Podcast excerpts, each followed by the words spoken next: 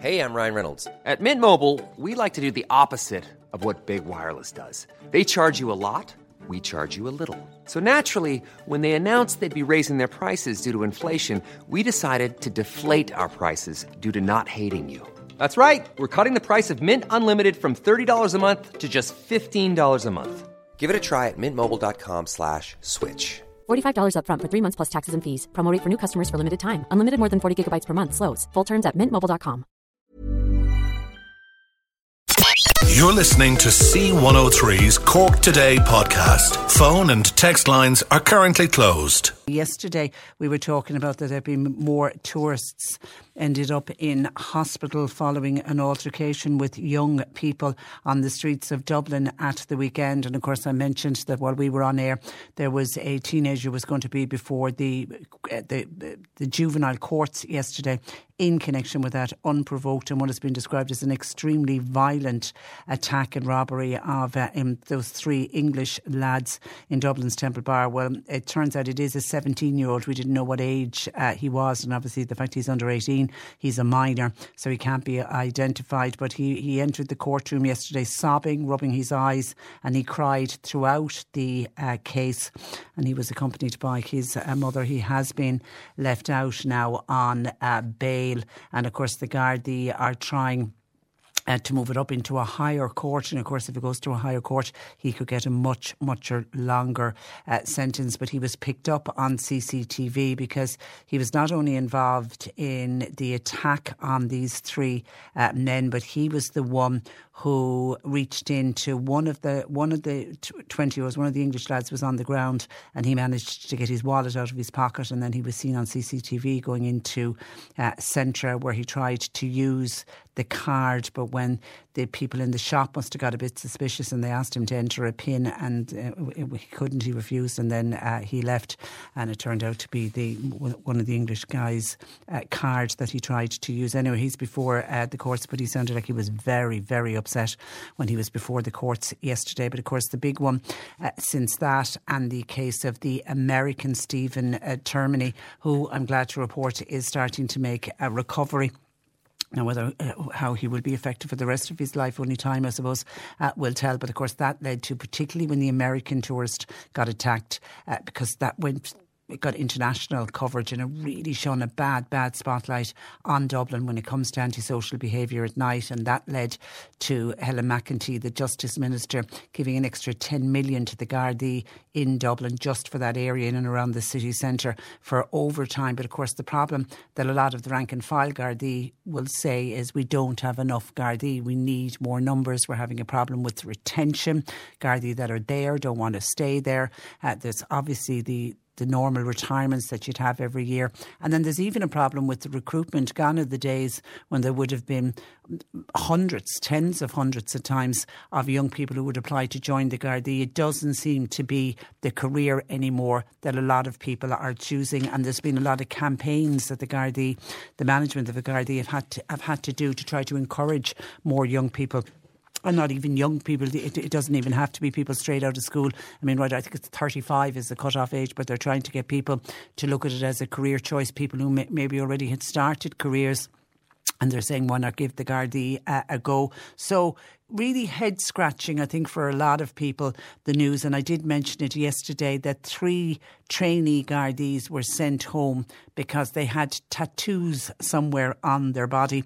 Now, there's more information coming out from one of these because one of the trainee Gardaí is speaking with Kevin Foy in the Irish Independent today. Now, obviously, he is remaining uh, nameless, but he's talking about the fact that he was sent home from Templemore Garda uh, College after he was told it's a tattoo that's on his hand, and he was told it doesn't comply with the force's dress and uniform uh, code.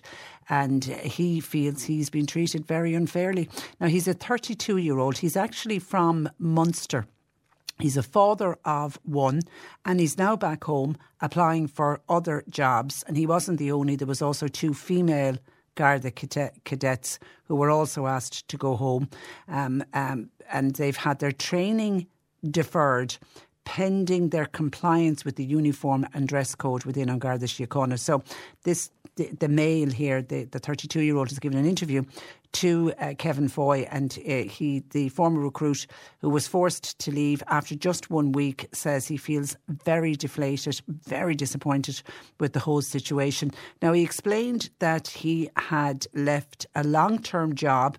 He had been working as a retail store manager, always wanted to become a member of An Garda Síochána. He gave up the job in retail very excited. He said very motivated to ent- enter Templemore for the training, and he sounded like somebody who was really looking forward to getting stuck in uh, to the job. He said he knew there would be challenges and obstacles along his career guard the career path, but he said the last thing he thought of would be that it was anything to do with the tattoo on his hand.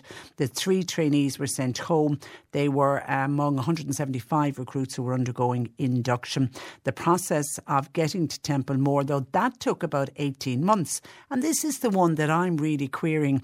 It included multiple assessments, but it also included interviews. And he pointed out that in all of those interviews, in all of those interactions, that it's a tattoo of a lion. It was visible on his hand, and there's a picture of it in some uh, in, in, the Irish Independent uh, today, and you can quite clearly see that there is this lion on his uh, hand. And he said when he had assessments and when he had interviews, senior Gardaí would have been involved in some of those interviews and assessments, he said nobody ever expressed any concern about this tattoo on his hand. And it wasn't that he was trying to uh, hide it. Now, there is a story about the lion and the tattoo on his hand. He got it as a tribute to his five year old son, who bravely fought a rare kidney disease which required the child to undergo extensive hospital treatment. And it was all during the COVID pandemic. And I suppose they went through so much, he felt like his little boy had fought it like a lion. So he decided to, in honour and in memory of that time, to get this tattoo on his hand.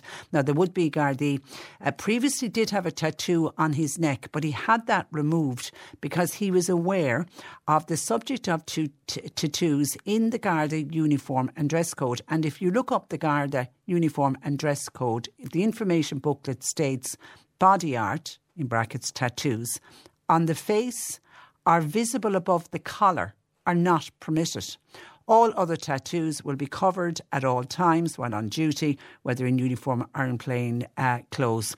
So it was on this basis that he believed the he knew he had to get the one off his neck and he got that removed, but he thought the one on his hand would be fine because he believed he would be complying with the co- with the code and that he was going to wear a cover on his hand while uh, on duty, which would hide the image. And he has a photograph taken of without a cover where you can see the line, and then he has this cover over it, and you wouldn't even know there was a tattoo uh, under it.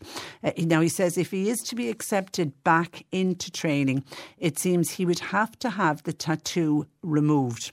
Now, he said because the tattoo is large, it covers his entire hand, that would take about a year. So he'd have to put his life on hold for that year while he's having the tattoo uh, removed. Also, is quite costly. It costs two thousand euro approximately.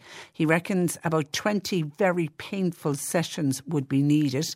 And even after the 20 painful sessions and paying approximately 2,000 uh, euro, there's no guarantee that even after it all, all, that he would be accepted back into the Gardaí because it might look very unsightly. If you get a large tattoo removed, it can look almost like a scar sometimes. So I don't know if they would accept that uh, or not. He he said he was treated very well by the staff in Templemore who dealt with him, and he said they were very respectful over the issue. But he does believe the decision to terminate his training was made by senior Garda management. He doesn't believe was made by the staff in uh, Templemore, and it's left him now very deflated and a big knock to his uh, confidence. He's gone on to describe the tattoo policy as very vague not progressive, and he says not very inclusive. And I did hear the Garda Representative Association President Brendan O'Connor, I did hear him speak out on it yesterday, and he's calling on the Garda management to review uh, the policy. He says it does seem that perhaps the policy is slightly out of step and is robbing the organisation now of three people who had the potential to be excellent members of An Garda Síochána. By the way, in the case of the two female uh, cadets, one cadet had a tattoo behind her ear while the other had a tattoo on her neck. Now, I suppose that does directly go against uh, the code and what's in the information booklet. But if they're smaller tattoos, they may be able to get those uh, removed. But this is a rather large uh, tattoo. So, yeah, I mean, do we need to move with the times, particularly if we're trying to encourage people? Because you could have somebody at 18, 19, or 20 who decided to get a tattoo, and then when they go into their 20s, might decide, yeah, I'd like to, I, I, would like to become a member of An Garda Síochána, but because of the tattoo, they won't be allowed in. Your thoughts uh, welcomed on it. I mean, if you were interacting with a member of An Garda corner? how would you feel if somebody had a tattoo on their hand? Now, I did say when I mentioned this yesterday, I don't know about a full face. The other way you could get full face uh, tattoos, and, and, and I know in some countries that's very socially acceptable. In, in some uh, ethnic cultures, you know, they see that very much as works of, of beauty. Um, but I'm, I, I don't know if that would quite be acceptable here. But to have tattoos anywhere else on the body, particularly if this man said that he could cover it, or in the case of the two female cadets, to have a tattoo behind the ear and a, a tattoo on the neck. Um, is it the right or wrong, or is it a policy that An Garda Síochána need to change? Mixed response coming in by text and calls to the Gardaí, sending home three uh, young recruits because they had a tattoo. Somebody says, Pretty, this is ridiculous. Sending home trainees because of tattoos and then saying, We've got a shortage of members of An Garda Síochána. What has a tattoo got to do with it? At the end of the day, everybody today seems to have tattoos. They are very commonplace. Hi, Patricia. We are too lax altogether when it comes to tattoos. They are unprofessional, says this texter. They should either be covered up or removed when at all places of work, says this person. And says, Morning, Patricia. We can't have Gardaí or anyone in public service going around with visible tattoos. Definitely not. Right decision. That's from Anne. Jim says, Patricia, you ask any serving member Garda Síochána, would they recommend it as a uh, career? The morale is very low and they're not happy with their rosters. As for the Commissioner, well, that is another story, says Jim. Hi, Patricia. Could they not get some kind of a covering over the skin of the uh, tattoo? Tattoo. I recently saw a ban Garda, which they're not called anymore, uh, member a female member from Garda Síochána. She was walking around the town and she had bright pink nail varnish on. Well, I think that's, I think that doesn't, I, I don't know what the ruling on nail varnish is. Charlie's in Whelan says uh, that those three Gardaí should take the force for unfair dismissal. They're, at the end of the day, they are crying out for Gardaí, so they need to shift the goalposts on this one. Bill in Clonakilty said, with so much talk about inclusiveness today, if a Gardaí is dealing with somebody that has a tattoo and he also has one himself, will it not break down a few barriers between the people?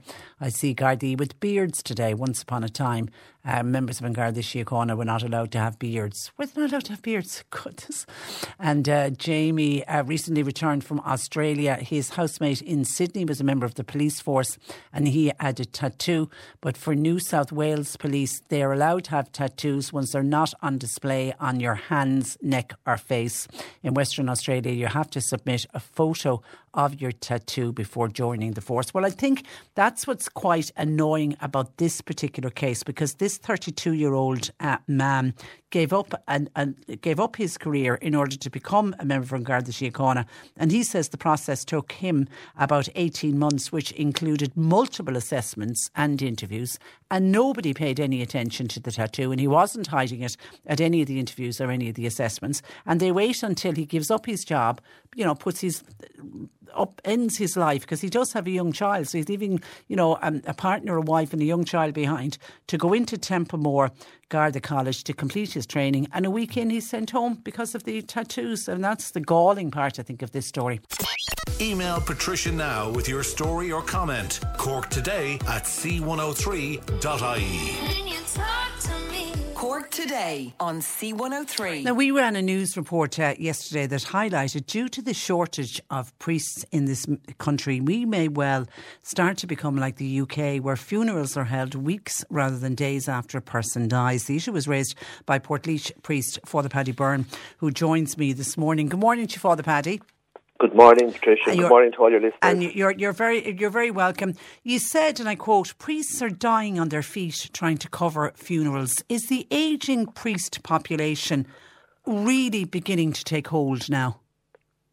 Well, um, firstly, I think my comments I think are very real and genuine as a man who has served for over 20 years, one of the younger ones still, um, who observes, who has taken on a lot of responsibility, as most clergy who are in Ireland. I look after three parishes now, um, and to say I'm stretched and I'm not moaning because I know many of your listeners are parents who are up early and everybody trying their best in life, and we're all stretched. But there is a question of justice, and in terms of social justice, when it comes to care of the elderly, I feel very passionate about it. And I, when I have colleagues, and I'm sure in Cork it's similar in, in, in your parishes, when there are men in their late 70s and 80s, and some even in their 90s, who are literally trying to keep going to provide essential services for communities that still, and I think it's a positive thing in terms of where I'm coming from, still turn to the spiritual at key moments in life, from the joy of birth to the moment when couples get married, perhaps occasionally who come into church for Eucharist, but essentially one of the real places of relevance in Irish culture for myself as a priest is when it comes to that ultimate moment of vulnerability, the passing of a loved one, which is a very intimate moment, and a moment when that needs time, when it needs presence, when it needs care, and we do it so well right across the country. But I think that that the way we do our business, because we have failed, and I use the word failed to embrace an alternative model, it doesn't have to be like this, but that the fact of the matter is there are a tiny, tiny, minuscule numbers entering into formation, which means literally we are on the cusp, if not already in the midst of a tsunami of change. And I know that in Cork, as it is right across mm. the country, where clergy literally are no longer able to keep going because, and it's absolutely shocking to expect, I don't think, uh, respectfully in any other profession, uh, we well, would be expect people yeah, in their 80s to provide services to it, people. It's the one thing I was thinking of in, in advance of you coming on the programme, and I, there isn't a single industry that would be asking people in their 70s, 80s, and, and 90s to remain working. It just doesn't happen. No, no, and again, we're not. Um, I'm, I'm not a trade unionist. I know. In that we have a call in terms of it's our way of life it's in our DNA to serve. And I, I think these men are, many of them, are absolutely genuine and exemplary. And it gives them energy. And perhaps it's not all negative. You know, in the United States, people work much later than we, they do in Ireland, professionally as well. But all I'm making the point is, and I think this is fact because this is my experience, I look after, with joy, three parishes here in the heart of County Laois.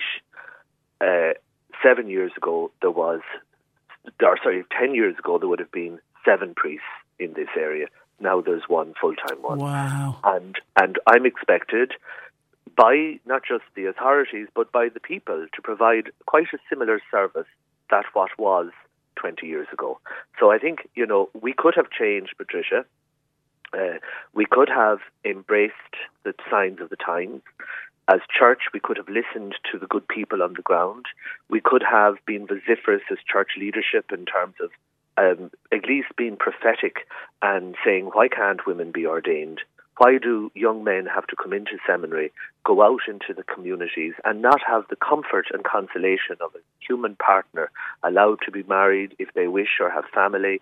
You know, we could have operated a more embracing model of church that empowered our lay faithful to be real leaders in the best sense of that word, in liturgical sense as well. So, you know, it's too late the, the talk, in my opinion, even we're, we're at a process at the moment right across the church called the synodal process, and it's an important one. But really, that process in Ireland, I fear it's too late for any radical intervention because the, we have failed. The model is no longer viable, it's no longer necessary, and yet we don't seem to have the vehicle to be able to bring reform at the pace of which we are declining has so accelerated. So it's a it's a very very worrying time. Yeah, and and are we looking outside uh, because we don't have the vocations here at home, um, Father Paddy? Are we looking outside um, Ireland to get priests from other countries to come here? Well, is, is that ongoing? It's ongoing. It's reality in the diocese I serve, and many of these guys come from different parts of the world. But it takes time to enculturate, yeah. to become aware of the culture. Um, personally, I, I like Cardinal Tagle, a man of great intellect, and who wrote recently about his concern, former head of the Filipino church. And, you know, the national, the natural migration for mission in terms of the gospel is always from the first world to the third world. That's the gravitas of what the gospel is. So I'm not sure if that's the answer, or are we just sort of sticking plasters mm. on a mm. wound temporarily. Yeah, yeah. Post- postponing and just, reality. And just on a practical level, you know, I, am I'm, I'm still trying to come to terms with you, trying to do the work that you know, ten years ago, seven priests uh, were doing, covering three parishes, um, uh, and even though we have low attendance at mass, you're right about the ceremonies, and in particular, I think funerals. People want the traditional funerals. If if you this if you had a number of people dying in th- over the three parishes, how do you work? How do you physically arrange all of the different funerals? Well, again, you know, it is an extraordinary way of life, and there is grace in that. It's not about me, you know. You depend uh, on the grace of God to give to give that strength uh, of character to do so. But people, by the way, Patricia, are very accommodating. Uh, like you know, it may not be a bad thing that there's priestless parishes. In in one of the parishes, uh, there's, there's no priest at all presiding, and you know, it's the most active place. Uh, every aspect of the parish, in terms of administration and ministry, is looked after by lay people, and I think they come around to the fact that knowing, well, just because my my mum has passed on Monday doesn't mean that on Wednesday her requiem will be. And I do think that you know in Ireland it's the only country in the world where we sort of rush the ritual very quickly. Mm. Uh, there is, in my experience, and I would say to your listeners, we've all been affected by grief it's very, very big part of our vulnerable life story is the loss of a loved one. We, we, we rush it, and you know, it's no harm to spend a few days and time to process before you even begin to prepare for the celebration of the ritual. And there'll be no, uh, I don't think there'll be a revolution when that happens, because I think by and large, we, the people, I had the privilege uh, many years ago of working down in Glounthaune as a chaplain in the University Hospital in Cork, yeah. and I witnessed, um, I witnessed firsthand. It was a joyful time in my life.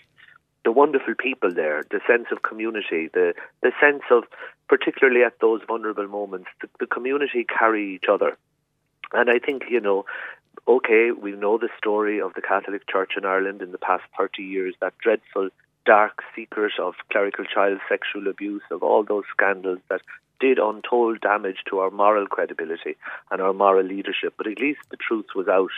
But I think as well, there is a truth that's not been told that the vast, vast majority of priests in this country are decent, good, respectable human beings trying their humble best in, with our inadequate, often vulnerable selves to serve God's people in the best possible way we can. And people, by and large, on the ground, have a positive relationship with their local priest.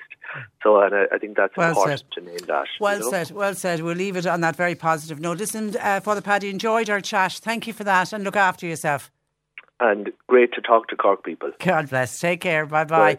That is uh, Father Paddy Byrne, who is a parish priest in uh, Portlaoise, looking after three different parishes. Somebody says Father Paddy speaks sense. It's celibacy that has ruined the church. Cork today on C103. Now, Active Retirement Ireland, it's the country's largest membership organisation for older people.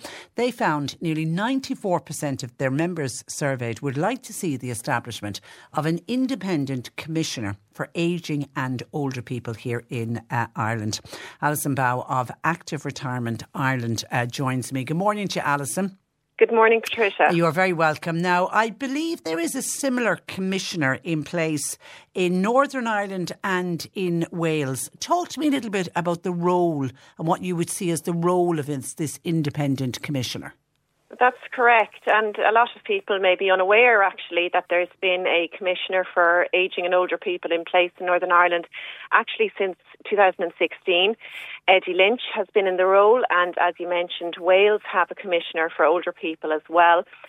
So I suppose for those who may have no awareness about what that person does or what their role is, maybe a clearer comparison would be that um, the ombudsman for children, for example. So what you have is an independent commissioner working outside of the government framework, outside of the political framework, as a voice and an advocate for older people. So the Commissioner's Office in Northern Ireland, for example, covers a wide range of many, many issues that, that affect older people and interests that older people have in their respective region. So that's everything from advocacy, so serving as a voice for older people, advising government on policy and legislation. So they're advising policymakers and, and legislators on matters that are relating to ageing and older people. And that's right down across the gamut into education and awareness about ageism, engaging with older people themselves at a local community level, collaborating with organisations such as ourselves, age organisations and agencies, for example, such as the HSE. And then you'd have um, monitoring and reporting in investigations, for example, if you've got alleged cases of mistreatment or abuse or elder abuse. So a huge range yeah, of, of really, issues. Yeah, a really ri- wide remit, but the focus yeah. is all on uh, older people. And currently, Alison, do older people feel that their needs are not being properly considered, are not being properly planned for by the government? Well, you mentioned the fairly astounding results of our survey, our member consultation. And as you said, we had 94% people saying that they wanted an independent commissioner put in place so that they have a voice. And what that is telling us is that our older people feel marginalised by policymakers. They are saying to us that they do not feel they have a national voice. So we're taking that really seriously now. We've been advocating for a commissioner for quite a number of years. But this is across, as we discussed, many issues. On top of the 94% uh, of respondents that wanted an independent commissioner, commissioner, we also had 96% of our respondents saying that they wanted a positive ageing framework put in place by the government because what we have at the moment and what has been in place since 2013 is not working. That was the National Positive Aging Strategy. I mean, I remember. I actually I had to look it up yesterday. I couldn't believe that it was 2013 was was when it was actually uh, published, Ten years. and that was yeah. amid uh, much fanfare. I mean, what has become of that strategy? To be honest with you, Patricia, very, very little. Ah. It has completely stagnated over a 10 year period. It, it, was, as you say, 2013, the National Positive Ageing Strategy was put in place. There were commitments in the programme for government thereafter over the next 10 years. Those commitments were largely not followed through on. So we have Minister Mary Butler now, who is Minister of State in the Department of Health for older people. Now, Minister Butler has the portfolio for older people, but also, as I say, is sitting in the Department of Health and also has a mental health portfolio. So is largely focused on a medical and care model. Mm, the fact that it's under the Department of Health, it really does say, well, we're going to prioritise the health of older people. Well, that that's the that is the model that we are stuck working in when it comes to ageing. And Minister Butler has proposed replacing the National Positive Ageing Strategy with a Commission on Care. Now, we're very clear in active retirement that we welcome a Commission on Care, and it is certainly much needed. But we do not feel on any level that that's an entire solution because in our minds and in the voices of our members and our older people, aging is not synonymous with care. Mm. You know, aging is not a medical problem.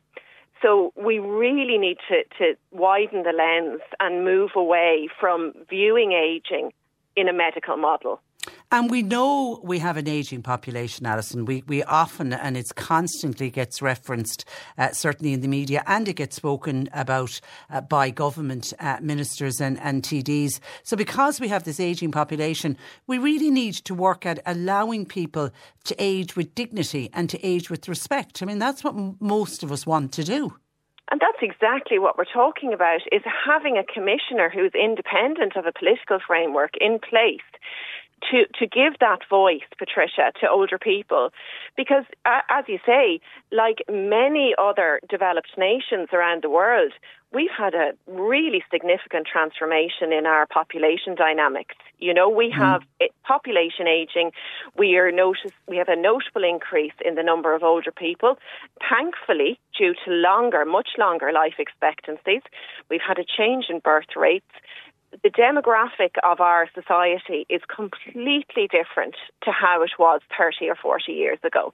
And that has really long reaching implications for, for all of our society in the future, but also now. So we, we are experiencing some degree of urgency at the moment in, in how we view both our demographic, our older population, and our society as a whole, uh, politically and economically.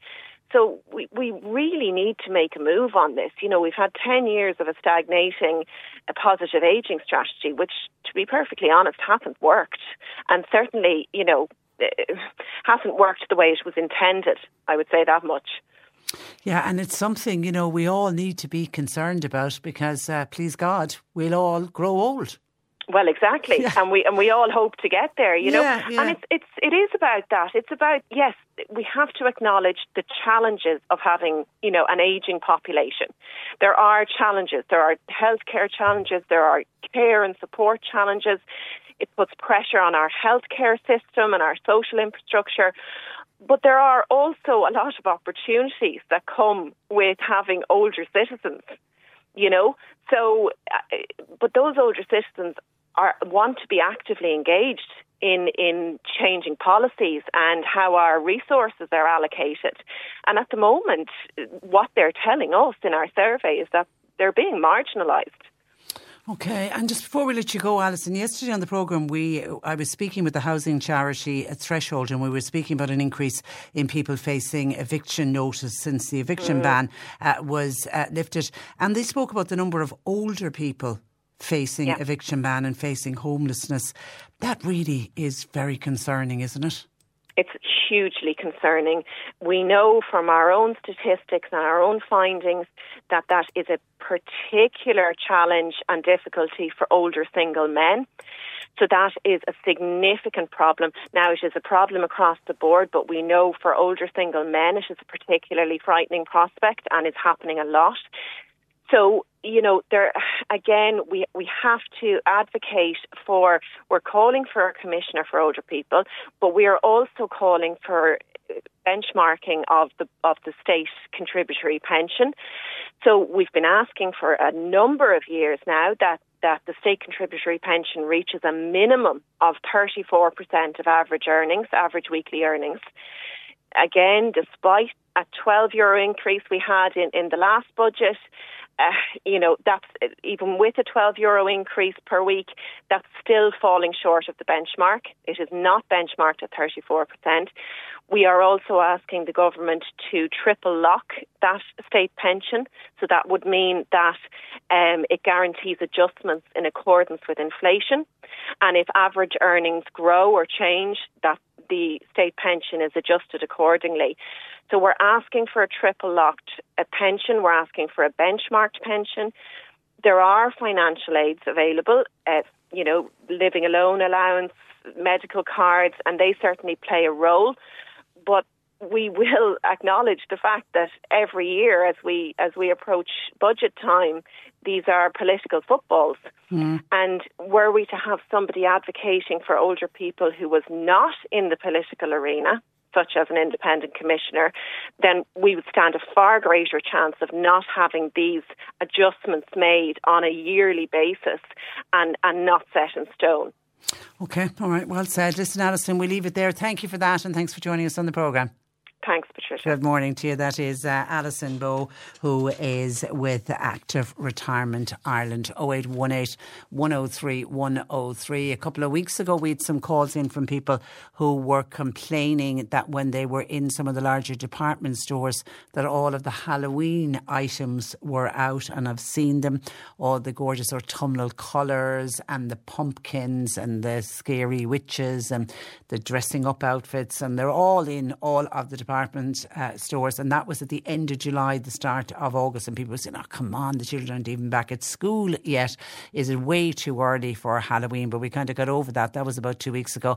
Well, I've just been told that the Brown Thomas Christmas shop is opening on this Thursday, which is the 17th of uh, August. It will launch its uh, Christmas store in Dublin, Cork, and in uh, Limerick on this Thursday, and that it, it it's, it's 132 days to uh, Christmas. So just uh, in case you're one of those ones that like to get organised early, Thursday it's opening 0818 103 103. Let me stay on uh, pensions. Joe in Kilmallock has contacted us. Um, good morning, Joe. Good morning, Patricia. You want to raise the issue of pensions? I do indeed. I mean, yeah, when you when you're a couple, Yeah. you've you've two pensions. Yeah. But when one of the one of the, uh, the, uh, the couples die, like my wife passed away, that pension is gone, and you have you still have the same bills coming in. You have to pay for everything, and there's nothing extra. And it's one of the things that has been identified. A single pensioner living on their own are the ones most, most struggling because you still have all the same bills. We've all the same bills, Yeah. and you you have to still have to put uh, food on the table. You have the same bills. and Electricity, heating, Everything, everything. ha- house insurance, anything, right. anything else. Yeah. And are you, are you finding it hard, Joe? Um, I, I'm managing. Yeah. I'm managing. Yes, but uh, the thing is, I strongly believe that the contributory pension should be increased to 300 euros. Yeah, yeah, and that's what Alison Bow of Active Retirement Ireland and a number of other groups are, are saying the same thing. It really is hard. All right, listen, Joe, thank you for that. Thank you very much. And uh, bye bye. Thanks uh, for joining us. And actually, somebody else just on the cost of living. This is this is across the board for everybody. Patrick in Macroom uh, was on, uh, to, and he's saying, has anybody else noticed that the grocery shopping is continuing to go up and is continuing to become more expensive? Now, Patrick is one of those uh, people who's really watching what they're spending on their grocery, and he goes around to all of the major stores trying to get the best bargains when it comes to doing the food shop, and he just feels food has gone expensive in all of uh, the stores.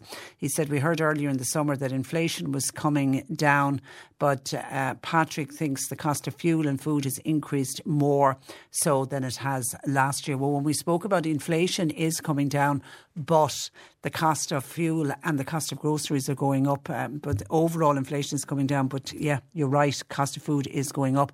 And then he gave us some examples. His grocery bill for his family, he says usually they'd spend between 100 and 150 euro a week. He said now to get enough food in for the food for the week, he said they're lucky if they can do it for 250 uh, euro. He has his neighbour who is a much larger family, and Patrick got talking to the neighbour about how much groceries were, and the neighbour was saying that normally with a large family. 200 euro would cover them for their grocery bill. And now the larger family living next door, it's touching 400 euro.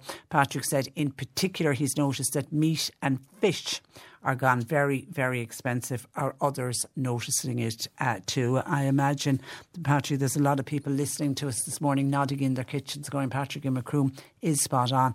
Everything is going up in price. Let's take a look at some of your calls and comments coming in to the programme. Oh, firstly, this is on a comment that came in yesterday. It was John in Blackpool had contacted us. Uh, he is 70 years of age, if my memory serves me right. And he contacted us because he doesn't do online banking and his nearest AIB branch where he has his bank account is a decent walk away and he's not very mobile and he suffers with, he said, quite severe back issues and that when he rang up to try and get a balance, he wasn't allowed to get a balance over the phone and he was told either to do it online or to go into a bank branch and he just felt, you know, whereas as an older customer, could they not facilitate doing it over the phone? Well, somebody in AIB was listening to us and I got an email in overnight from the head of external communications in Dublin uh, to say, I'm contacting you because you mentioned a customer on your programme on your show uh, yesterday. You reported that a man called John was facing difficulty accessing his bank balance due to health issues and the distance to his nearest AIB branch. If you would kindly ask John if he's willing to share his contact details, I will ask a customer service representative to contact him to see what advice or support they can provide. Isn't that good? Kind regards. That's Kathleen who contacted us. She's the head of external communication. So we are going to uh, pass all of that information on to John and uh, let John deal with AIB. And let's see, customer support person uh, will hopefully sort him out. But that's good. That's good customer service. Uh, kudos uh, to the bank there. We're always very quick to point out when people don't do things uh, right. But we hadn't even reached out to AIB. They actually heard about it and got on to us. So thank you for that. 0818 103 103. On the young teen that was before the juvenile courts yesterday, 17 year old uh, boy charged over an unprovoked, what's been described as extremely violent robbery of an English tourist in Dublin's Temple Bar. Three men in their 20s ended up being taken to St James's Hospital after the incident which happened in the city centre on uh, Friday night. Uh, we knew there was one young guy arrested because he got picked up on CCTV. And the reason he got picked up on CCTV, and there was really good CCTV, seemingly the Gardaí uh, said, and he had stolen one when one of the English lads was on the ground.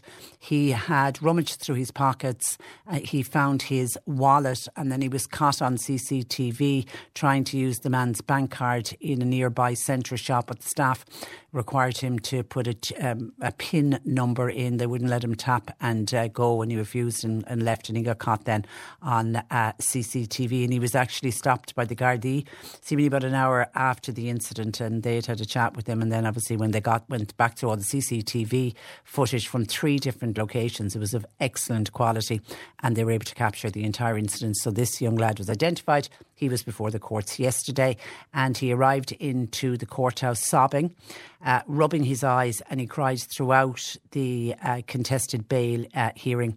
And he was accompanied by his mother. He was, somebody said, was he granted bail? He was granted bail.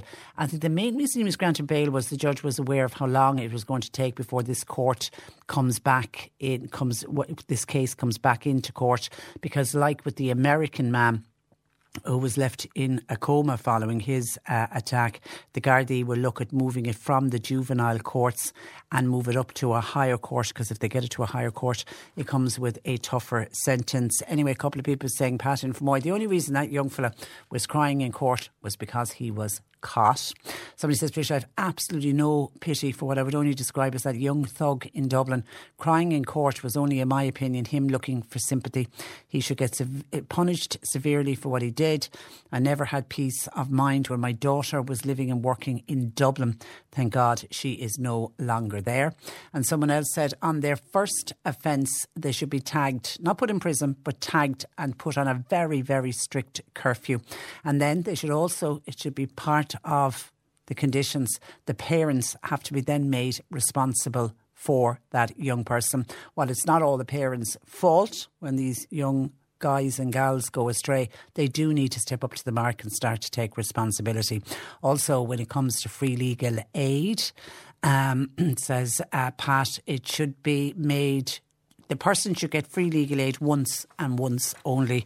We have repeat offenders going back into the courts and they continuously get uh, free legal aid. And actually, this young 17 year old was granted free legal aid uh, yesterday and he, ha- he, has to adhere to strict bail conditions, which includes a curfew, and he's not anyway, uh, he's not allowed anywhere near uh, Dublin 2. And actually, when he spoke yesterday, he said, I'll stay out of Dublin uh, 2.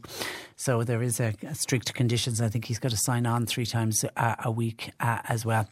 Uh, 0818 103 103. There's more young people, of course, involved in that case. So let's wait and see. Will more come before the courts and will they all be underage as they were with the American man? All three were, was it 14, 15, and 16. Anyway, they were, they were very young, the ones involved with the uh, American.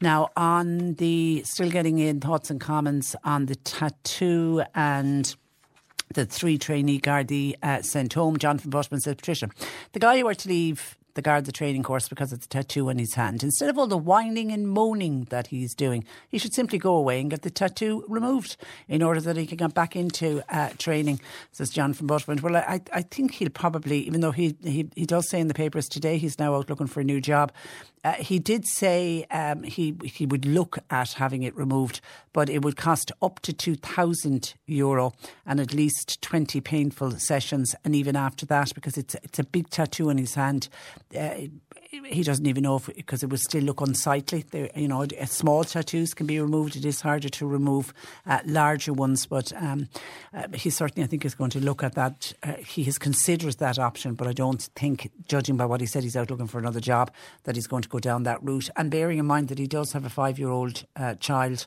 so he needs to get back out and work obviously to start earning money uh, as well. And then we had a caller to 0818 103 103 on the Gardaí and this tattoo. And if guy comes along with a tattoo in his ear, a tattoo in his eye, and all the rest of it, what kind of respect would you have for a man like that? None whatsoever. He's only the same as the rest. So therefore, to gain respect, you've got to have a code of ethics. You've got to have a uniform. You've got to be, I mean, your first impression of somebody is how they look. I mean, if, if the guy turns up in a casual gear or a tattoo in his ear, you're going to be taken seriously. Even a priest recently turned up to a funeral uh, in um, casual gear. I remarked it to him. I said, don't ever turn up to my funeral. I said, dressed like that. Ah, but I'm going playing golf later. I said, but you're not playing golf now. You're in your position and you are acting as, you, as in your profession. So I said, dress accordingly. This casual idea or this couldn't care less idea is is started in America, and it's supposed to be relaxing, and you're supposed to. Your job is number one. It isn't relaxing is number one. It's your, your job is number one, and how you present yourself. Right, thank you for that. This uh, caller to the programme this morning feeling quite strongly uh, that the Gardaí are right not to be allowing uh, tattoos. And somebody else was saying that this, uh, I didn't realise at one stage they weren't allowed to have beards and they are now. Somebody was saying that they should go back to that, to the clean shaven look. 0818 103 103. And then reaction to Father Paddy Byrne, who joined us talking about the ageing population within the church and we've a serious, serious problem. And we've been talking about this for years, but I think it's starting to really, really bite uh, now. And there is the, the thought process that there won't be, uh, there, there, there, in some parishes, there's not enough priests around, particularly to do things like funerals. And even though there is a fall off in the number of people turning, attending Mass on Sundays, most people who identify as Catholics, whether they're practicing or not, uh, when they pass away or have a family member that pass away, they want the idea of going to the church, having the Mass and having the Christian uh, burial. But that obviously is going to put pressure on parishes. I mean, Father Paddy talked to us about he's the only priest served for three parishes whereas 10 years ago there was seven. So you can imagine if there's a run on you know you, you, you can get a run on deaths in different parishes and in neighbouring parishes he, he can't be at every single uh, funeral. So you know he's making the point that are we going to, I was saying are we going down the route of what happens in England where you can wait many many weeks before you actually have the uh, funeral. And I thought he, he, was interesting when he was saying that he he felt that is that is in the worst idea. Do we bury our loved ones too quickly in this country? Is that something that we should reflect on and something we'll be forced to reflect on when it looks like there won't be enough priests, particularly if, if that's what you want. If you want a Christian burial and you want a Catholic burial, you may have to uh, wait. Is that not the worst thing in the world that could uh, happen? Um, somebody wants to point out that something Father Paddy said, uh, that, and this listener is saying Jewish Islamic funerals usually take place within 24 hours of the person passing or as fast as is reasonably possible. So it's disingenuous of Father Paddy to say that we do funerals too fast, other cultures do them quicker. And then on not having enough priests, somebody said, let, let priests marry. We'd have plenty of priests if we simply allowed them to marry. And that's where Father Paddy said that whole celibacy law needs to be looked at. And Dan said the ridiculous celibacy law in this church was really shown up last week with the appointment of a new curate by Bishop Crane. The new curate has a wife and six uh, children. 0818 103 103 on older people. And do we need a commissioner for older people whose remit would be a little bit like the ombudsman for children, whose remit is solely focused on children? A commissioner for older uh, people and ageing, like what they have in Northern Ireland, like what they have in Wales. It would be fighting the corner with all of the different agencies and the government on behalf of older people. Somebody said, absolutely, I agree wholeheartedly. We need this commissioner to help with the elderly. Why is everything, for example, gone online, especially with regards to getting tickets for things like GAA matches? If we had a commissioner for ageing and older people, that's exactly the type of issue that they could uh, bring up. Thank you for that. 0818 103 103. And then a totally different topic, but I suppose because we referenced and we're talking about funerals with Father Paddy, that has prompted Ken to contact us to say, We have family buried at St Oliver's Cemetery in Ballincollig. My wife would dearly love a plot in that graveyard and she'd like one next to or close to family members. We have our name down with the caretaker, but nothing is coming up at the moment. However, before you can arrange this, the Cork City Council have now taken, before you were able to arrange this, you were able to buy your plot in advance. But the Cork City Council have now taken control of the cemetery and it's now within Cork City Council.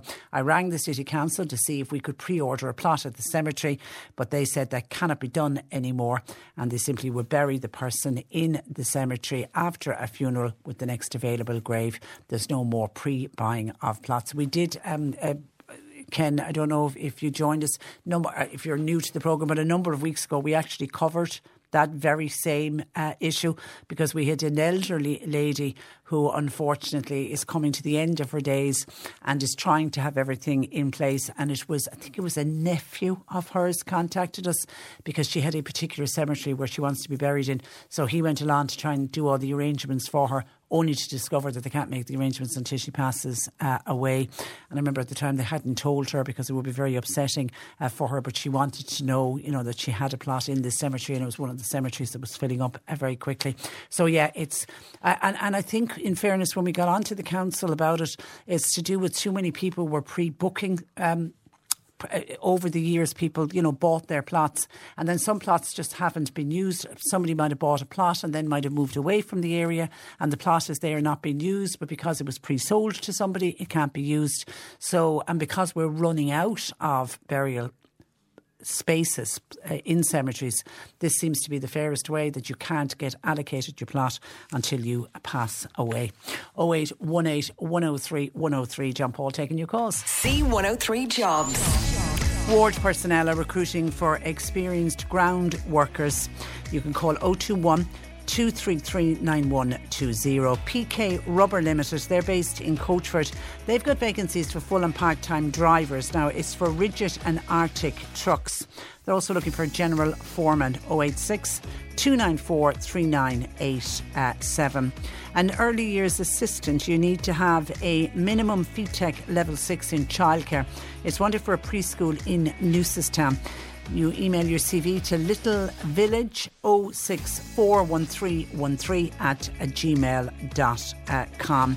And a person wanted for a furniture and a carpet store that's in Bantry. Experience would be preferred, although it's not essential. Tigers, you contact 086 837 9790.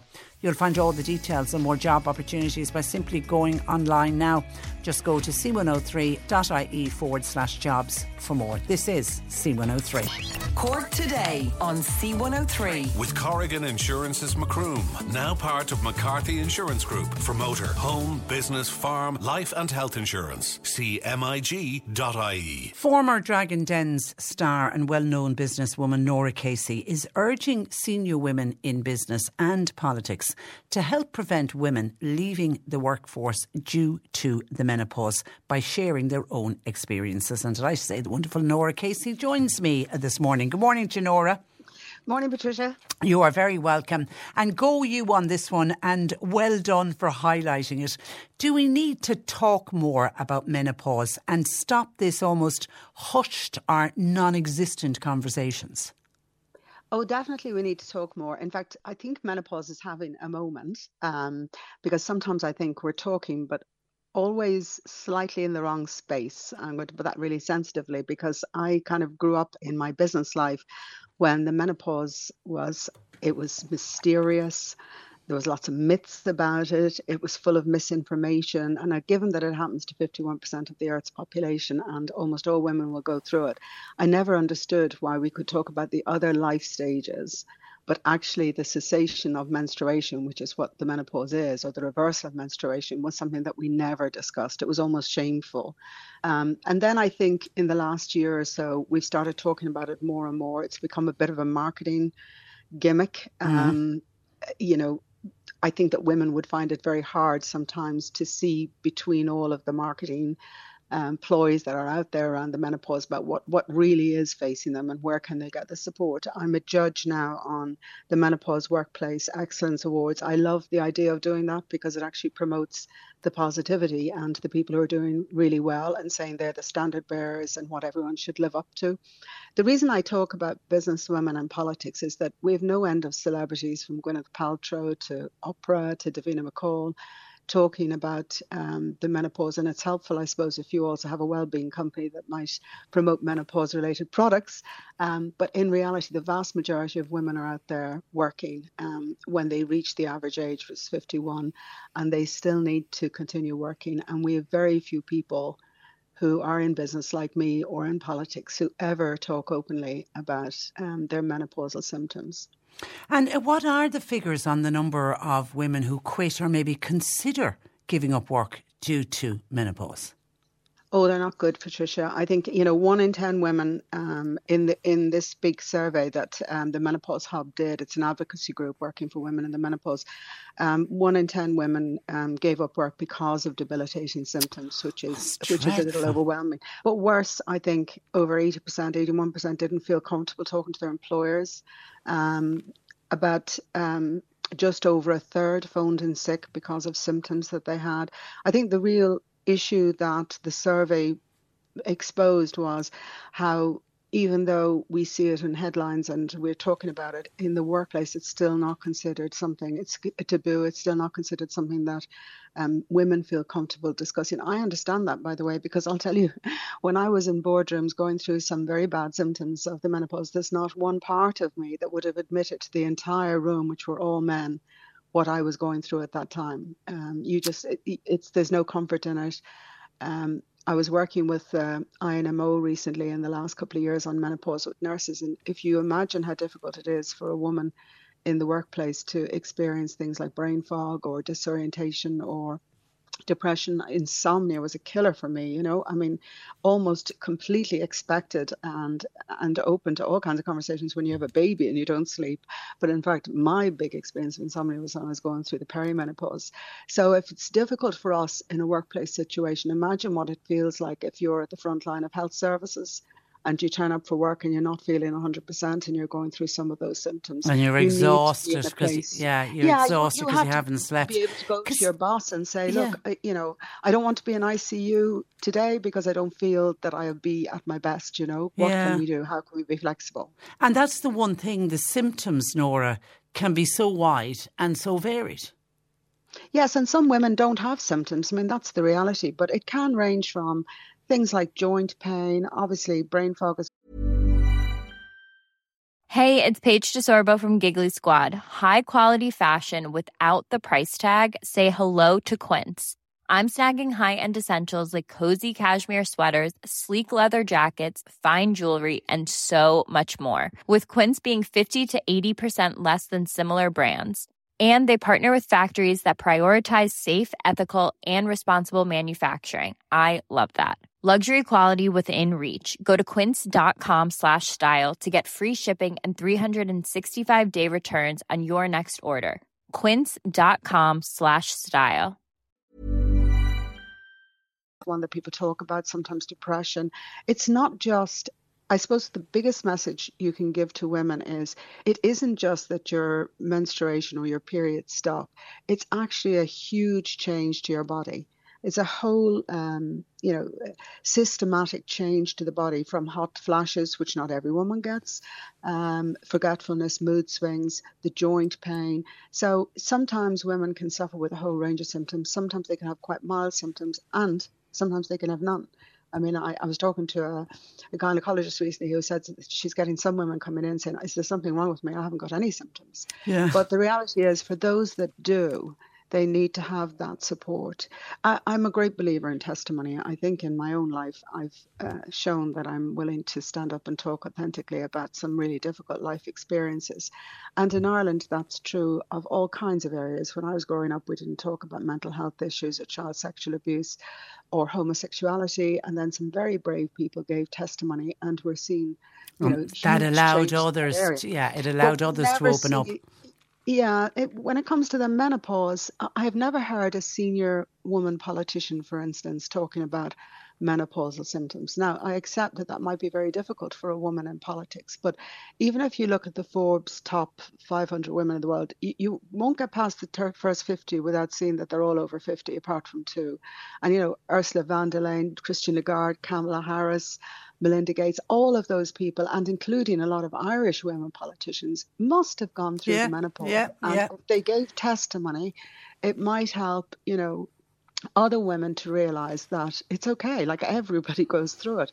It is especially in business terms i mean women don't get promoted until they're much older than men. That loads of research backs that up. I mean well the forbes power women's list backs it up too that you know you get into your 50s and you get the hot seat and sometimes there's uh, another hot seat that uh, the world has in store for you. But, but you know the reality is i think we're always hearing people who climb mountains. There are some days when i was running multiple companies and i felt I climbed a mountain just by getting through the day I with know, all of those symptoms going through my body, you know. So women in business, I would just ask instead of othering it, because I read all the time about champions in business saying, oh, we need to do something about all the women who are, but almost excluding themselves. You know, all those other women that we hear about who are going through menopausal symptoms. I think we need some courage to stand up and say, actually, I've been through that. Of course, I have. It's part of the life stages. I'd compare it to something like erectile dysfunction, which was almost something that was never ever discussed until all those ads for Viagra happened. In fact, Bob Dole, you know, the U.S. politician, he did the ad, the first ad, I think, in in uh, the 80s for the for the uh, little blue pill, as they call it. Yeah. Um, but but he was the first person to say, "I'm embarrassed, and I find it embarrassing to talk about erectile dysfunction, but we need to discuss it." And then suddenly, the world changed about a natural process of aging for men, and a very practical solution that could help them. So we need those moments for the menopause for for, for the women, and of course, and by doing that, uh, uh, this generation, by us speaking up, we'll make it easier for the younger generation coming up behind us.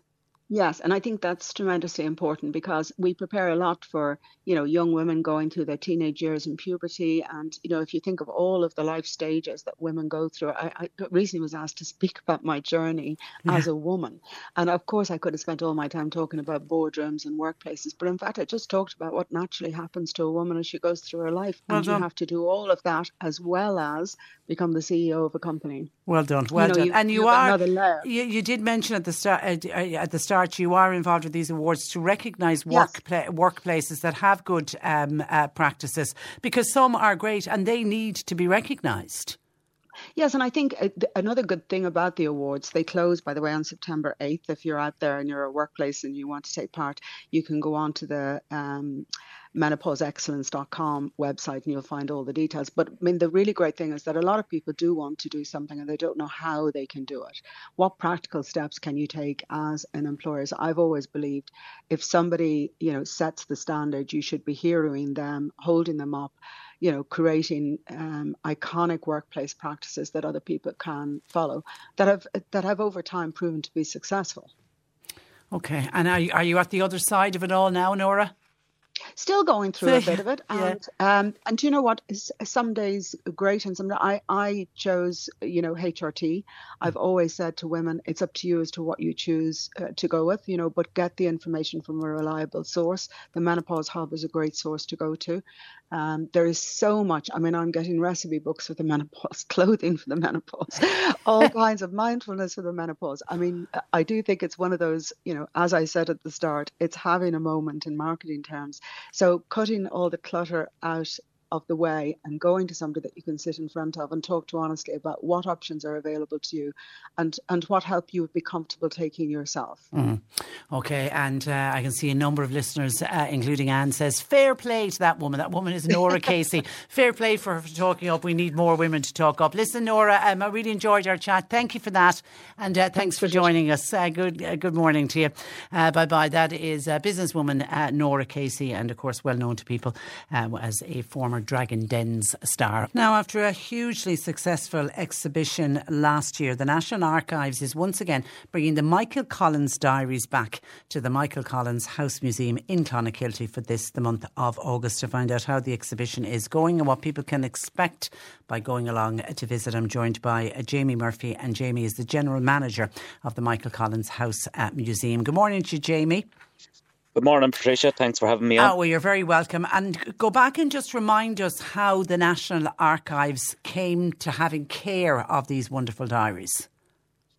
So it goes back to um, 2020 when the, the the family of the late Liam Collins, um, obviously uh, the grandnephew of Michael Collins, uh, donated the, the diaries to the state into the care of the National Archives.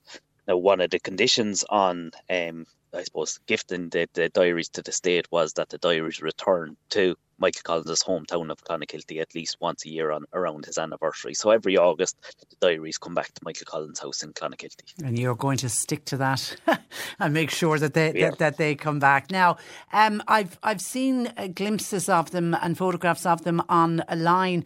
Has there been conservation and preservation work done on them?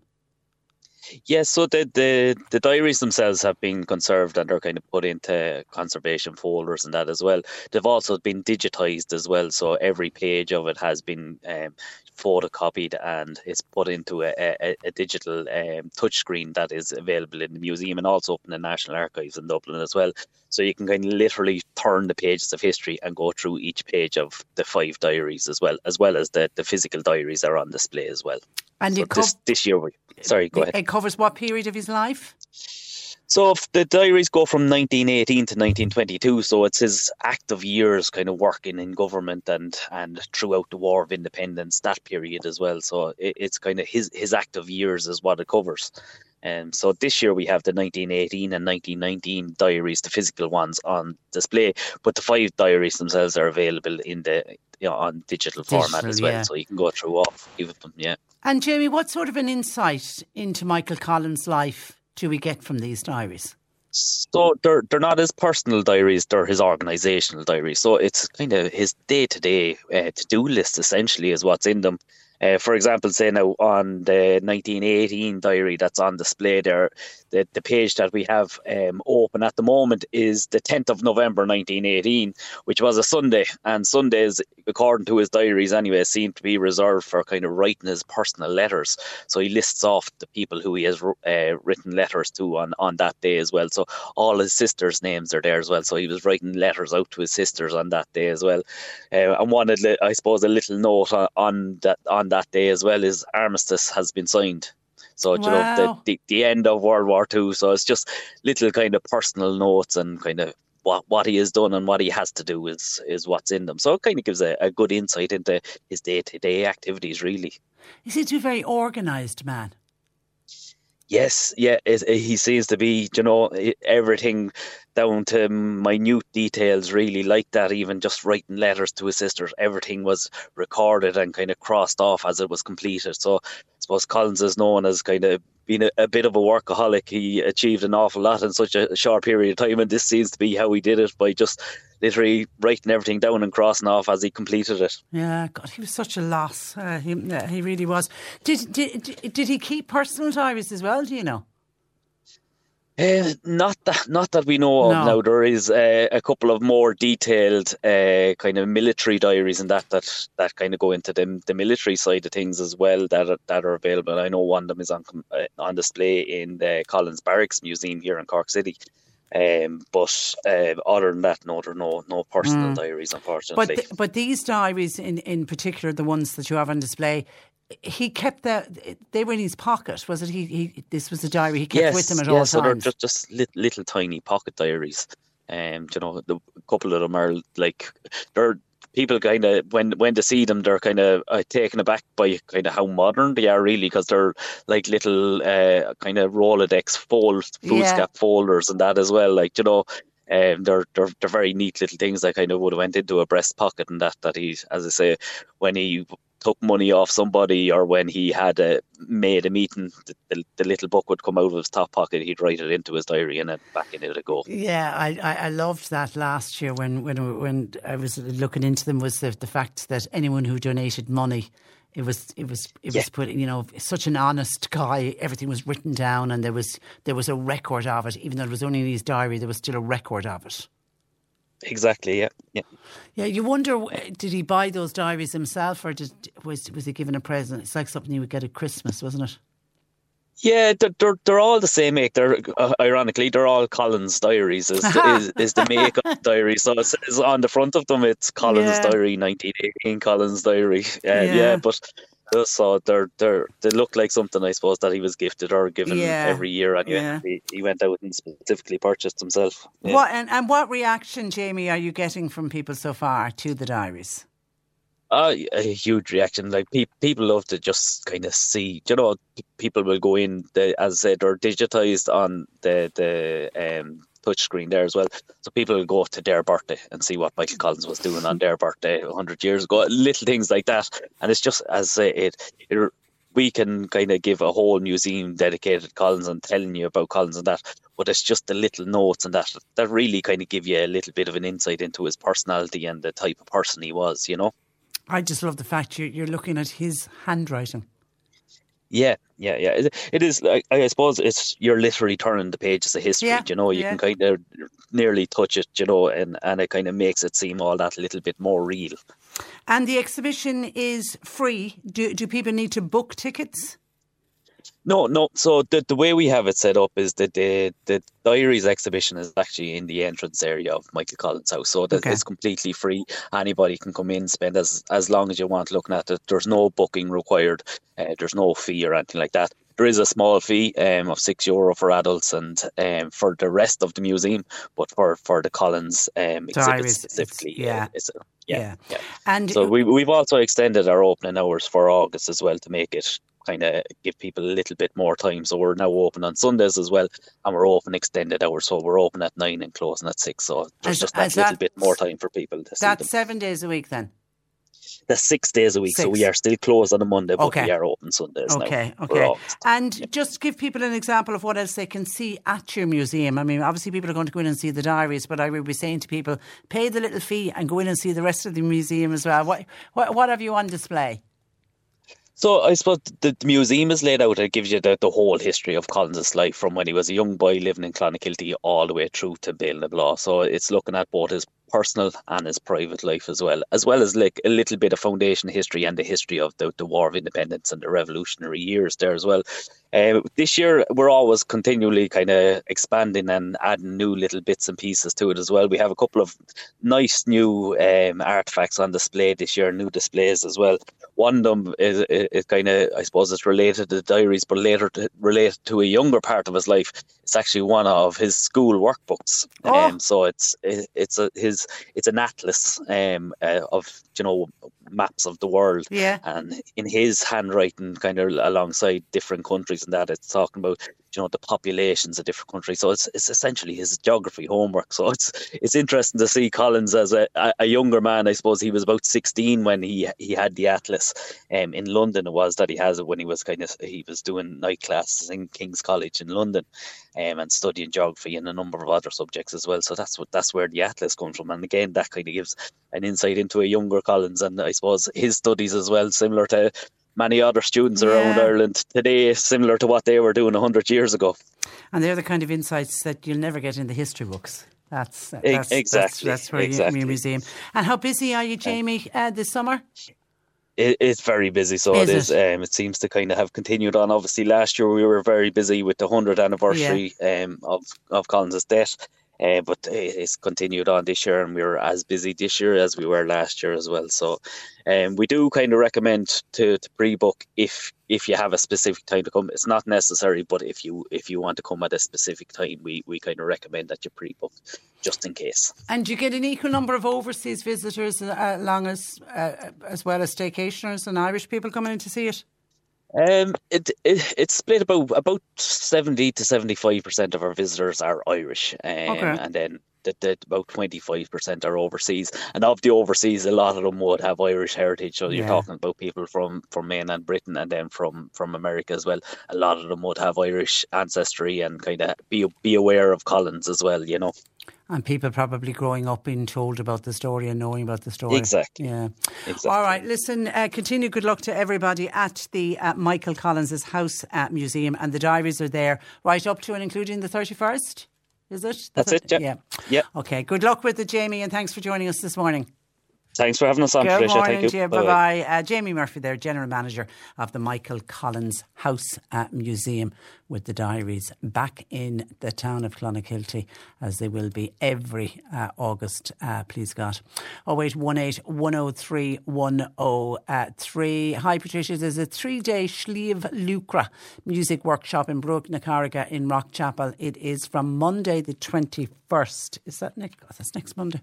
August is flying by. Monday the 21st to the 23rd of uh, August. And the contact number is 087 217 3472 for information and uh, booking. And their weekly session continues uh, tonight and indeed on Tuesday night. It's at nine o'clock.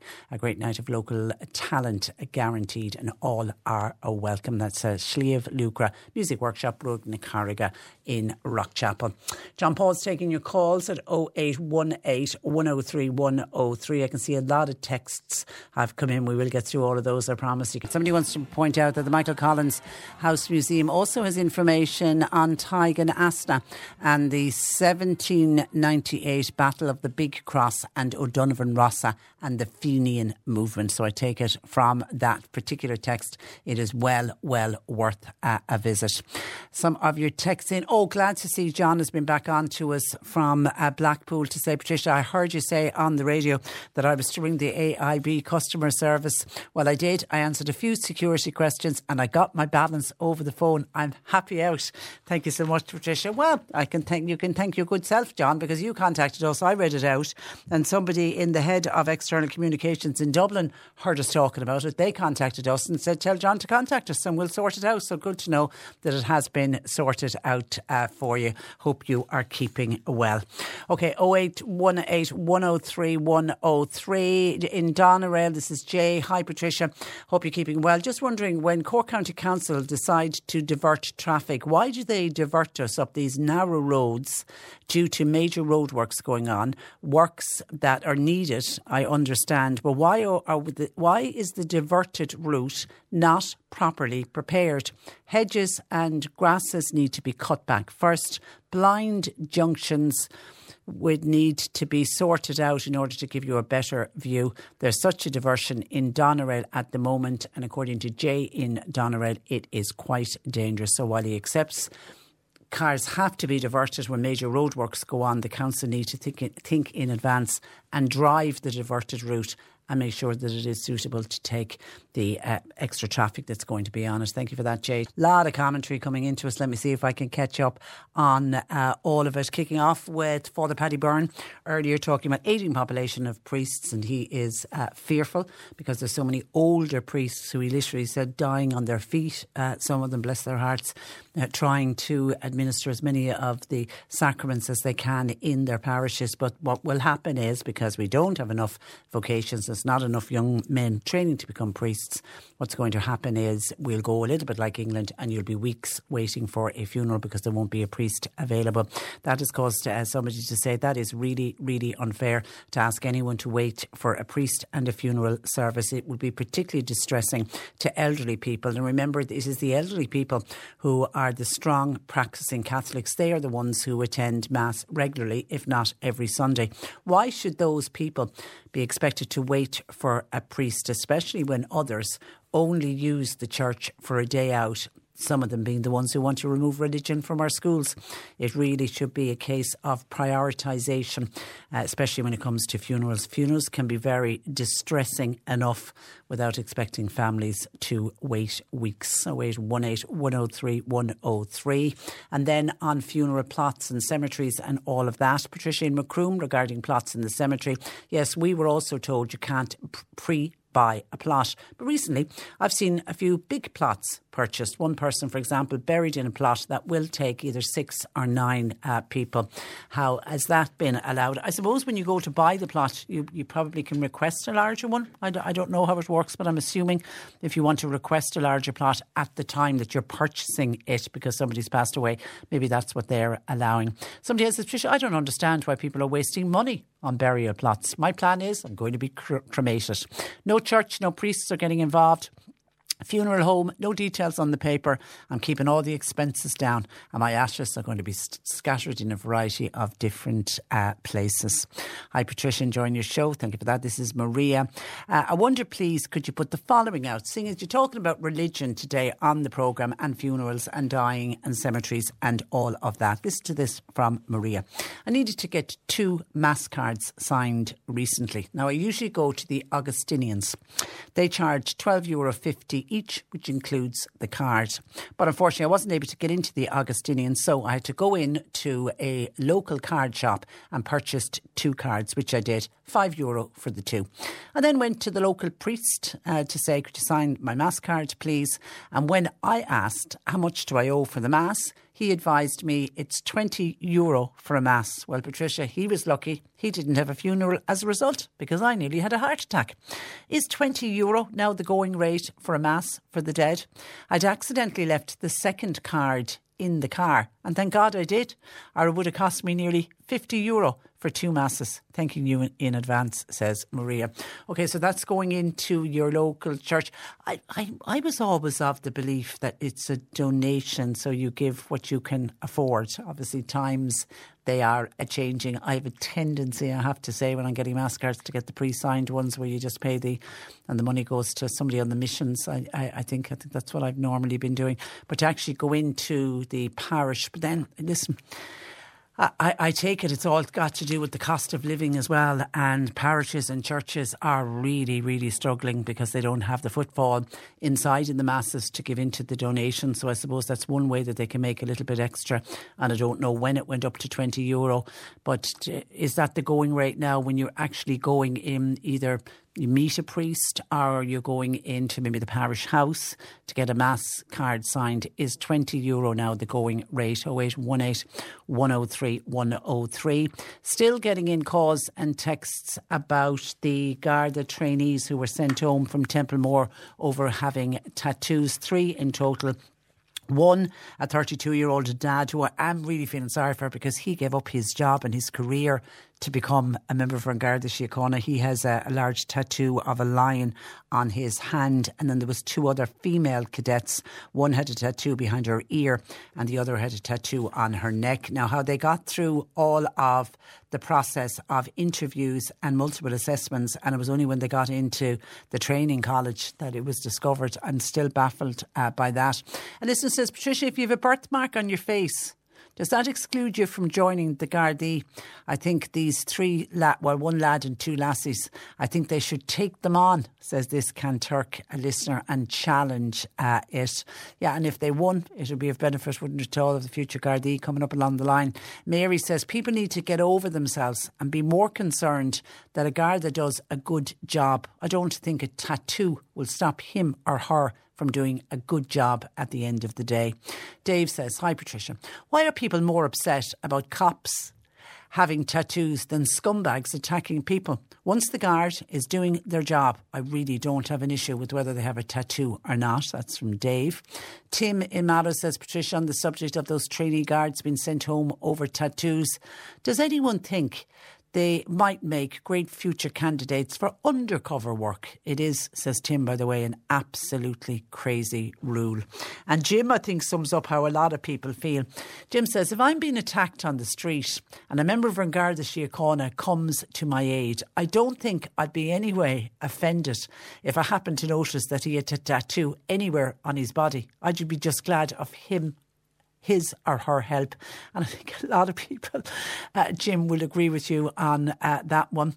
And then uh, lengthy WhatsApp. Patricia, I agree with the texter earlier to your programme who suggested tagging these young offenders. And this is to do with the teen who was weeping and wailing before the courts yesterday, hauled in over the assault and the robbery of one of the, the three young English lads who were over for the football uh, match last Friday in the centre of uh, Cork, um, centre of Dublin City. Somebody that, and somebody suggested that they should be tagged if it's a first offence. And by the way, that young lad who was before the courts didn't have any other record, so it will be a first offence uh, for him.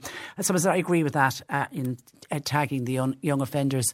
The teen thugs are laughing at the courts. Why? Because they know they can't be sent to prison because they're before the juvenile courts, and they also know there's no space in Oberstown, or indeed we don't have any other young offenders institutions. Tagging them would also, for the state, be cheaper and surely an effective alternative to doing nothing by giving them a slap on the back of the wrist. Teens, by the way, they would hate being tagged as it would mark them out and they don't like to be different from their peers at that age. Meanwhile, the Gardaí would be able to keep a track on them and equally make them sign in on every third day to their local Garda station and it might teach them a little bit of self responsibility. Furthermore, the courts must make parents understand that when these children are underage, it is their responsibility too, to ensure that their young thugs get back on the rails. Ireland has been shamed internationally by these attacks on tourists visiting our shores. Let's put robust steps in place to make a real change now. Otherwise, there will be lots of hand wringing for a while before we're able to move on until another attack happens. And God forbid we could have another attack happens where somebody is killed. And actually, that, that American man that uh, Stephen um, T- Termini, we were lucky that he wasn't killed. We really were uh, lucky. We could have been talking about a very, very different story. 0818 103 103. And then a text in somebody looking for help. Morning, Patricia. I wonder if you can help me, please. The Transport for Ireland is up and running around the Beara uh, Peninsula, but it looks as if you can own, they only pick up people along the road that they go on to the designated areas. But unfortunately, if you do not have your own transport, it's impossible to get to these pickup points. Are they not allowed to pick up passengers along the roadside? It just seems to be crazy that you have to go at least three or four kilometres to board these buses. At the end of the day, it is a rural transport.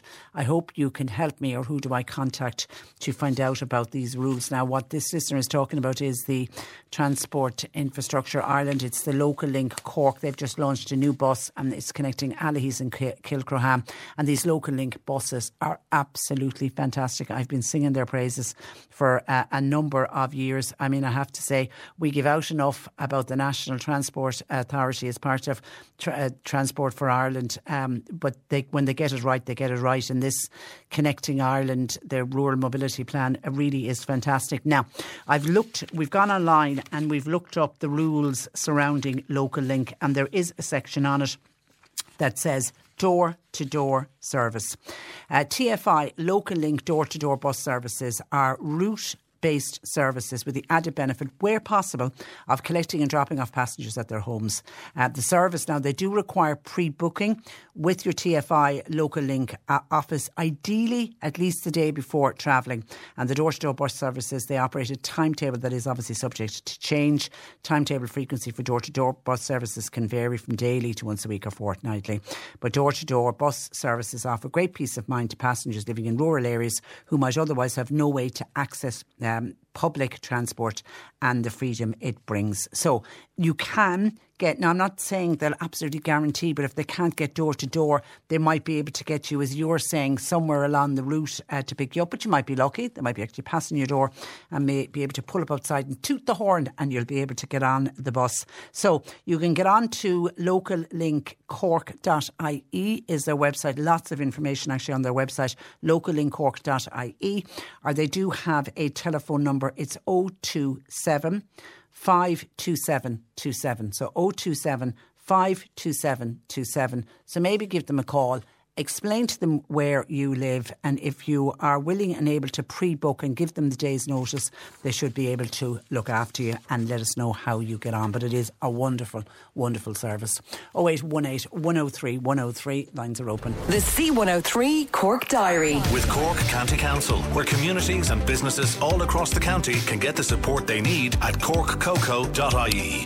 Mallowfield Club, they are presenting a history walk of Glanworth Village. It's with local historian Christy Roach. It's on tonight at 7. It's from Glanworth Church and it will encompass Glanworth Castle and Abbey. Refreshments afterwards in the local community hall. Bingo is on in Shanballymore community uh, tonight, Tuesday, every Tuesday at 8. They have a jackpot this week of €2,250. Euro. And please remember the Shanballymore Summer Festival is taking place next weekend, Saturday and Sunday, with everybody welcome.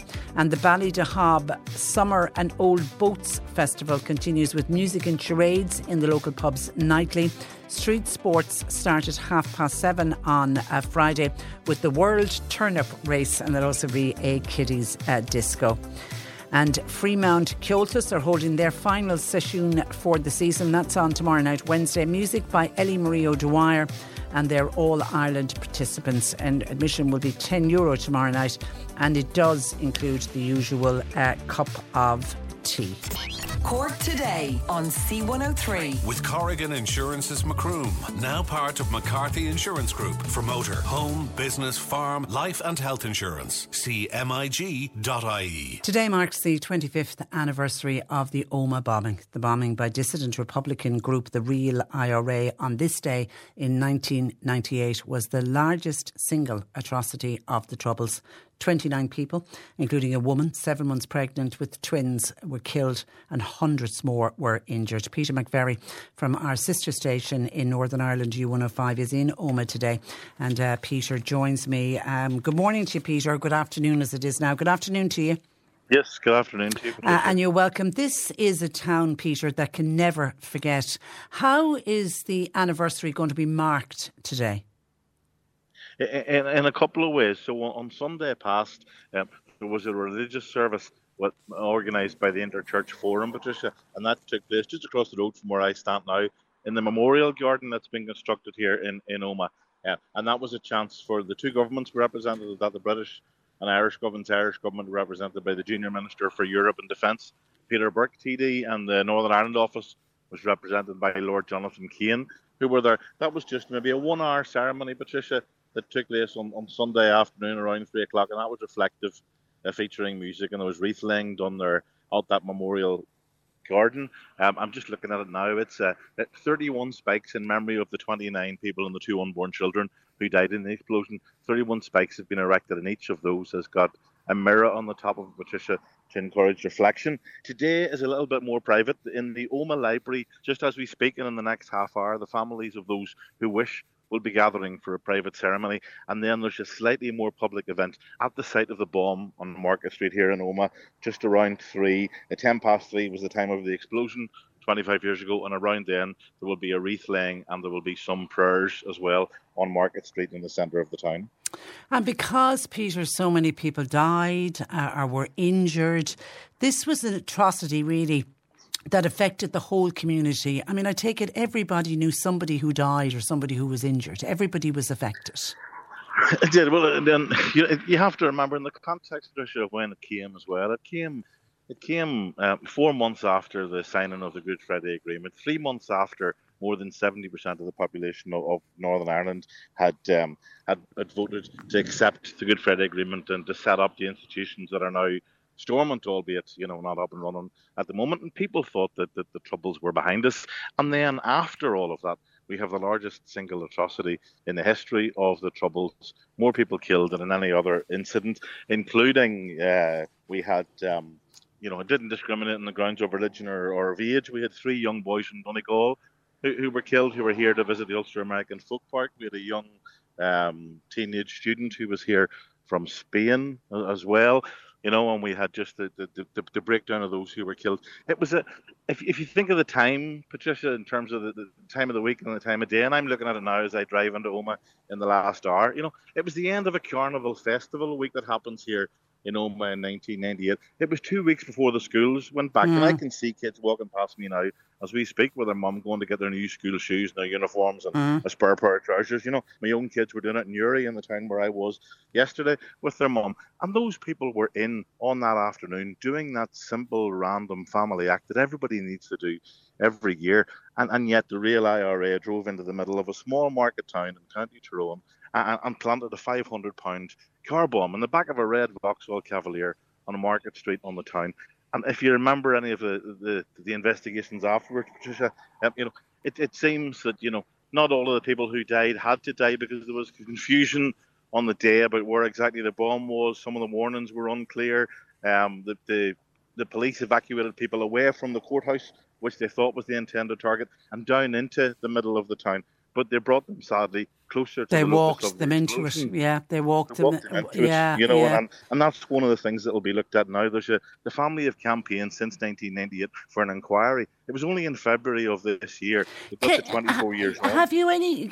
Because because that's what I want to uh, uh, talk to you about. Was this inquiry that was you know finally finally um, announced as independent statutory inquiry earlier in the year?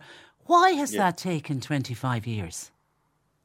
A, a, mixture of uh, reasons. That, that um, they had hoped to get it sooner, and I think it was 20, was it 15 or 16 when Theresa Villiers of the Conservative Party was Northern Ireland Secretary had said no uh, to it, and um, they had felt that that that that, that wasn't um, it wasn't needed. Not that it wasn't necessary, but that it wasn't needed at the time. You know, a lot there were warnings, and some people knew in the week beforehand that there was going to be a bomb in Omagh, most likely on that weekend. Some of those people were double agents. Uh, there is a lot of contention about whether or not that information was passed on, whether it was acted upon, whether somebody, given the political circumstances that were in at the time, took the decision, you know, not to share that in order to protect the identity of an agent. And those are some of the terms of reference that Lord uh, Hutton, who has been appointed, uh, sorry, Lord Turnbull has been appointed for this tribunal, and he was actually here in Omagh last week meeting the families and asking them what they thought was important to find out in this. And the, the, key questions that they want to, to know, not just from the British government, but also from the Irish government, because the, the car that was used was stolen in County Monaghan and was driven across uh, the border, and those the, those who perpetrated the acts were away back across the border within within an hour. And also the American government, who it's thought potentially might have some information to shed on what exactly was known in intelligence services. That's the main thing the family want to know. In the run up to it, could it have been prevented? And then also they want to know, you know, Nuala O'Loan, who you may know is the former police ombudsman yeah, here yeah. in Northern Ireland. I, I, managed to speak to now Baroness Olone on Sunday at that memorial service, and I asked her. She did a very intensive and extensive report back in 2007 in Omagh, and her contention is that the very first investigation into Omagh, the first week, 10 days and fortnight, was shockingly handled by the RUC at the time, and that so many evidential opportunities were missed. So that will be part of it as well. You know, but the difficulty is that we're now we're now 25 years on. But if you remember things like you know Bloody Sunday, which is even further back in the history of Northern Ireland, now if there are to be uh, convictions, uh, the span of time means that many of those who were involved and who may have stood trial for it have now passed away. Mm. By the time we get through an inquiry and then any investigation and any court case, you know, even more people connected either as as, as defendants or as, as witnesses you know, could could have um, could have passed away, and that's not even to talk about the legacy that's currently sitting or the the legislation that's currently sitting with the British government about dealing with Troubles legacy and dealing with amnesties and dealing with evidence, which would mean that that that um, some of those involved would never um, stand trial. Yeah, and like it won't bring anybody back, and it won't replace broken, shattered lives. But that search for the full truth is just so so important uh, to both the families and the victims. Uh, listen, uh, Peter, we appreciate you taking uh, time out. I know how busy you are today, so we really appreciate you taking time out to talk to us. Thank you for that. Thank you, Patricia. Uh, good morning to you. That is uh, Peter McVerry, uh, who is with our sister station in Northern Ireland, U105 today, remembering this day. And uh, of all of the atrocities in Northern Ireland, it's one of those days that just really, really stands out in my mind. I know exactly where I was and where I was sitting when I heard I didn't realise how bad it was going to be, but I knew that something had happened in uh, in uh, Northern Ireland um, on this day uh, 25 uh, years ago. Uh, may all of those people who passed away, may they continue to rest in peace. But we think very much of their families and the, the hundreds who were left with devastating injuries. I mean, you could see when Peter was talking about that that lovely event that took place on last Sunday. They spoke. I saw on the news. They spoke with some of the survivors, and you could see particularly one woman. It was a husband and wife, but you know, she every time she looks in the mirror, she bears the scars on her face, so she'll never forget this day. You're listening to C103's Cork Today podcast. Phone and text lines are currently closed. And something we can all do uh, in our lives a little bit more kindness, and that's what Joe Heffernan is going to be talking to us about today. Good afternoon to you, Joe. Good afternoon, Patricia. kindness. I, I, mean, I often say that when, particularly when I see some maybe some comments coming in that sometimes can be a little bit unkind. I normally, you know, end it by saying just try to be kind. It's yeah, it's it's such an easy thing to do, and it costs you nothing. No, but you know, kindness could be the savior of the world, um, because God knows there isn't too much of it going around on the um, on the on the larger scale in life, like uh, you know. Yeah, yeah, and and when when you are kind to people, there's a bounce back to the person giving the kindness as well, isn't there? There's a really big one. Um, I was at a workshop oh God, a lot of years ago now, it was a Dr. David Hamilton, if anybody wanted to look him up to do with kindness. Um, and uh, he was talking about the uh, hormone oxytocin. And um, he was saying that um, uh, that doing a kind deed, being kind, um, uh, generates the, uh, it is often called the love hormone, um, oxytocin, um, in in in us humans, and that gives a nice little glow. So, whatever about the the the benefactor at the other end of our kindness, we gain too, and mm. we gain quite a lot. Yeah, yeah. I, and I know I love when you know those sort of those random acts of kindness that come from a, a, stranger. I love when listeners contact us. You know, if they publicly want to thank somebody who went above and uh, beyond. But I love yeah. when it's the randomness. You know, when a stranger reaches out and, and yeah. helps uh, somebody. I'm always hoping that the stranger has heard us mentioning them, just to know the effect that it had on, on the on the other person. And and then you want to talk about some of the benefits. There are benefits of, of kindness. One, for example, is better relationships? Well, obviously, I'd say that, um, you know, when we're kind to people, um, you know, they they they more than likely will be kind to us. Um, uh, so that, like, uh, even a smile, a happy word, a compliment can go a long way in making a better day for all concerned, for the giver and the receiver, we'll say. Um, empathy and warmth, they don't cost anything but they just make the world a better place, if even for a minute or an hour or a day. That um, I read somewhere back along there, um, some lady or some person forgot their purse or something at the supermarket, and um, no, it wasn't a major, major, major purpose uh, purchase, but um, the person behind them, they were going to be putting back their litre of milk, etc., etc., and the person behind them paid for the couple of things that the person uh, was uh, shopping. Yeah. Um, Actually, you know, I remember, said, yeah. a random act of kindness. Yeah, I know a number of years ago at Christmas, uh, we set up a hidden camera. I think it was John Paul room. I think it was a supermarket down in West Cork we did it in. Uh, but we sent in um, a guy, an actor. Uh, we sent him into the supermarket, and the idea was he went into the checkout ahead of somebody and he was short. Now, it was only a couple of euro he was short. So he was standing at the checkout, like counting out his money, real, realising he was short two or three euro, whatever it was. Mm. And the whole idea was was to see what would the person behind uh, do. And everybody jumped in, and, and we were filming them on a secret Yeah. camera. And the idea was then we gave them gift tokens or something like that. But it was just gorgeous. And I remember afterwards we we, we would film um, the, the the crew would film the person afterwards and said, "Oh, look, it was just a couple of euro. I didn't." He looked embarrassed. I was trying. To, I was hoping someone would do the same for me. But it was Yeah. just it was just lovely to see it. It was it was lovely to see it. Um, Yeah. And then it, it being optimistic. I mean, that very much ties in with kind people, doesn't it? It does, and um, uh, you know, uh, uh, it's been proven again, like to contribute to to to better health, um, better healing power. Um, I'm going for a couple of um, investigations now, starting tomorrow, um, uh, in a in a hospital, and um, you know, I'm well. I'm trying very hard anyway to be optimistic. Um, and uh, that will decrease whatever negative emotions um, would would there would would would follow on for that, and um, uh, therefore, um, I, I I mean, uh, my anxiety and uh, maybe a bit of depression uh, would uh, would. Would uh, would lessen on account of that.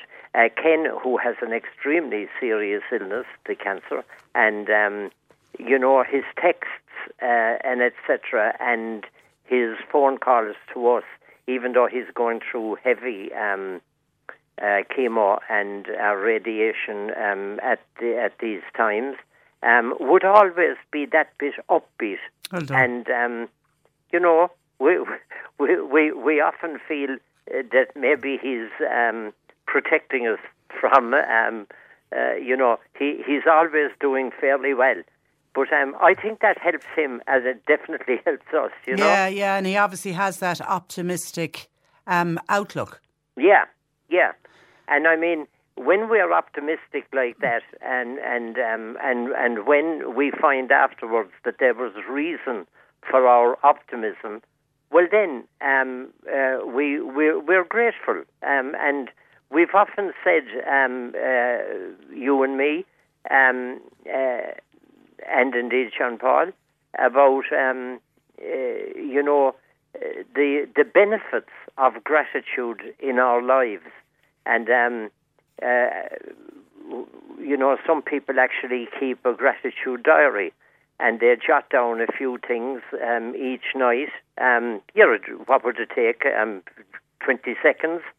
Um, for three things that they would be grateful for. And you can And, even I just, mean- I, I, I- like, I, I wouldn't go to the effort now. I wouldn't uh, of writing it down, but. I, I do. I just do it in my mind. I try at the end of every too. day, as I'm Me falling too. off to sleep, to look back and say, okay, what can I be grateful for today? And it can be the smallest thing. It can be the sun came out for that one half hour that I was out in the garden and I got to feel, you know, sun on my bones. It can be the smallest thing. It can be someone randomly sent me a text that made me smile. It might have been something I watched on TV. It might have been a meal I ate, or you know, they can be the now.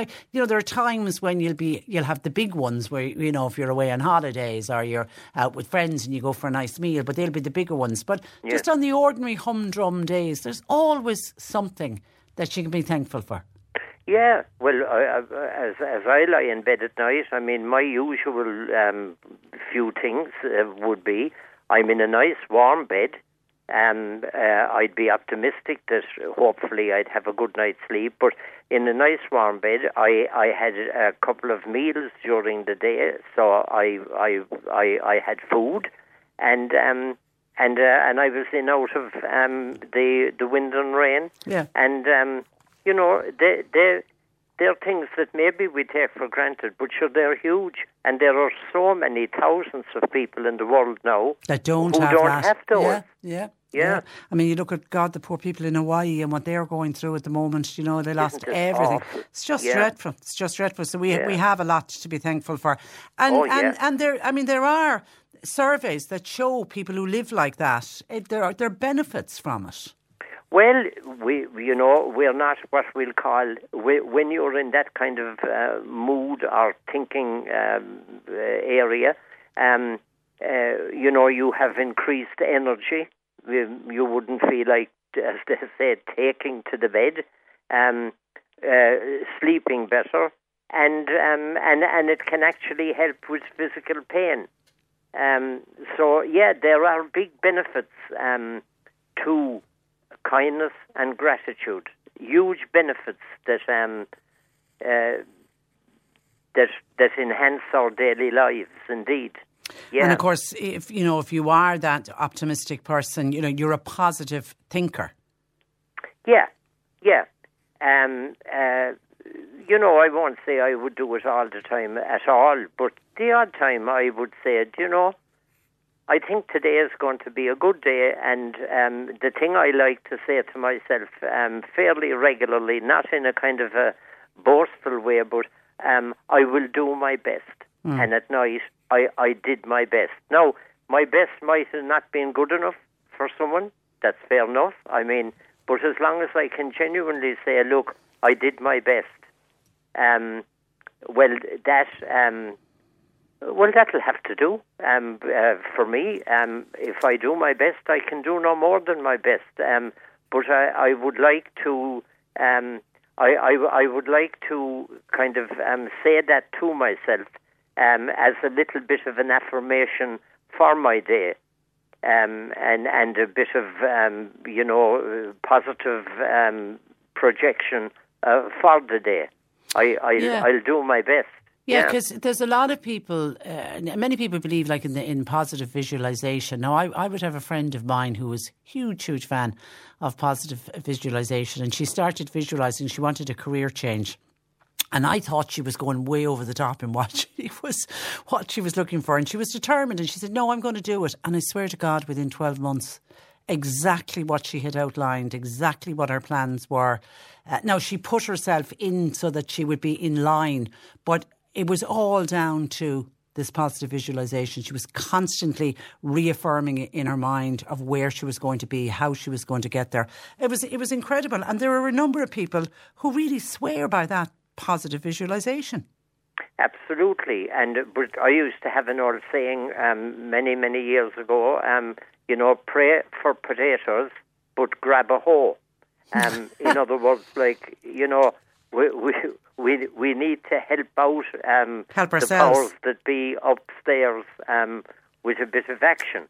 Um, but I, I hear what you're saying. But that person obviously would have sent her emails, would have uh, made her phone calls, um, but would have visualised a successful outcome.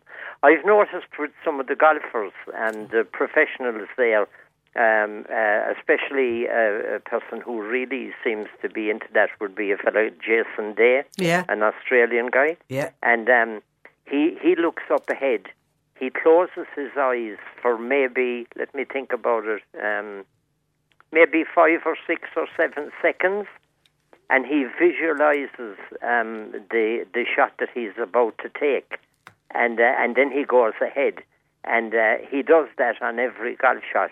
Now, um, uh, I, I don't want to deviate from our idea um, about uh, the visualization, but I used to notice as well with Ronaldo that he would do the bit of deep breathing before of, taking yeah, a there's, free. there's a lot of sports people do it. Yeah. Yeah, Yeah. there's a lot, and, and I think it's all part of the psych, the sports psychology that's that's uh, c- uh, c- uh, come on so much. And then uh, be, uh, being kind, you, it can enhance our self esteem. That's a positive message. Of course it does, because if you think about it, if we're kind to someone, well, we're going to give ourselves a little uh, pat on the back, as it were. Um, we, we, you know, um, isn't it so much nicer at the end of the day to think that we were kind uh, to person A or B or C or all three of them, uh, than to have had, you know, um, a resentful word, a harsh word. Um, no, let's not get it wrong. Like, I mean, there also is, and we've spoken about it, assertiveness, where, um, you know, that we're, that, that we will stand up um, politely and, uh, you know, kindly uh, for, um, for what we feel we need to say or what we need to do. That's fair enough. But, like, it's so much better at the end of the day if we were kind than if we were, well, unkind. Yeah. Yeah, okay. And and your your your final uh, message is uh, that that glass half full rather than half empty. Absolutely, absolutely, and to try and not ruminate too much about the past, to try and get over um, uh, resentment and regret. They're they're two words that um, they're not helpful in our day, um, uh, and you know everyone will have their own way of trying to deal with uh, with the past. But um, and I know it's kind of glib. People might say with the kind of toxic uh, positivity, uh, you can't change the past. Um, okay, but I mean we can learn to deal with it a little bit better maybe than we have been. Yeah. And that would be to our great, great benefit. And that sometimes um, can involve a bit of, um, or a lot of forgiveness. Yeah, don't Yeah. don't don't let it consume you. Okay, listen, Yeah. have a lovely week. Be kind, everybody. That's our message from Joe. Have a lovely week, and we'll chat to you next uh, Tuesday. Thank you, Patricia. Thanks a million. That is uh, Joe Heffernan, who is a very kind man. I can vouch for that. His number is 086 834 8145. Can I catch up on some of your texts coming in on the mass card and the woman getting charged the 20 euro for a priest to sign a mass card? If you buy a card from a shop, says somebody, the priest signed ones, you can get them for as little as 6 euro. That priest saw the woman saw the woman coming, uh, says uh, one texter. Um, Michael says, Patricia, mass cards, I get mine signed by my local parish priest. He's quite happy with 10 euro per mass. Now, I do remember a number of years ago, you actually did an interview with a retired priest who had written a book about his experiences in ministry. And he said, when you asked him how things will change in years to come and what, how did he feel it would go, he said, You'll have a priest being driven around by a driver from parish to parish doing masses on a rota basis. He said, Funerals will take place in a central church and they'll all go to the cemetery with lay people doing the rest. And groups of christenings will happen. And here we are, it's all coming to pass with the groupings of parishes. Priests are moving around and removals are already gone, sadly. That has caused a lot of upset to families. If now we're going to end up talking about having to wait weeks for a funeral, believe me, it will finish the church. That's from Michael. On kindness that we spoke with Joe. Hi, Patricia and Joe. Why, oh, why are the youth of today so rude and unkind? They never say, excuse me, please, or thank you. Is it that we live in a society where everything is given in an instant and people don't have time to be kind and respectful? Okay, that's where I leave you for today. My thanks to John Paul McNamara for producing. Nick Richards is with you, and the sun is shining. He'll carry you through the afternoon. I'll talk to you tomorrow at 10. Until then, I'm Patricia Messenger. Very good afternoon. Cork today on C103. With Corrigan Insurance's Macroom, now part of McCarthy Insurance Group. They don't just talk the talk, they walk the walk. See MIG.ie. Hey, it's Paige DeSorbo from Giggly Squad. High quality fashion without the price tag. Say hello to Quince. I'm snagging high-end essentials like cozy cashmere sweaters, sleek leather jackets, fine jewelry, and so much more. With Quince being 50 to 80% less than similar brands. And they partner with factories that prioritize safe, ethical, and responsible manufacturing. I love that. Luxury quality within reach. Go to quince.com slash style to get free shipping and 365 day returns on your next order. Quince.com slash style.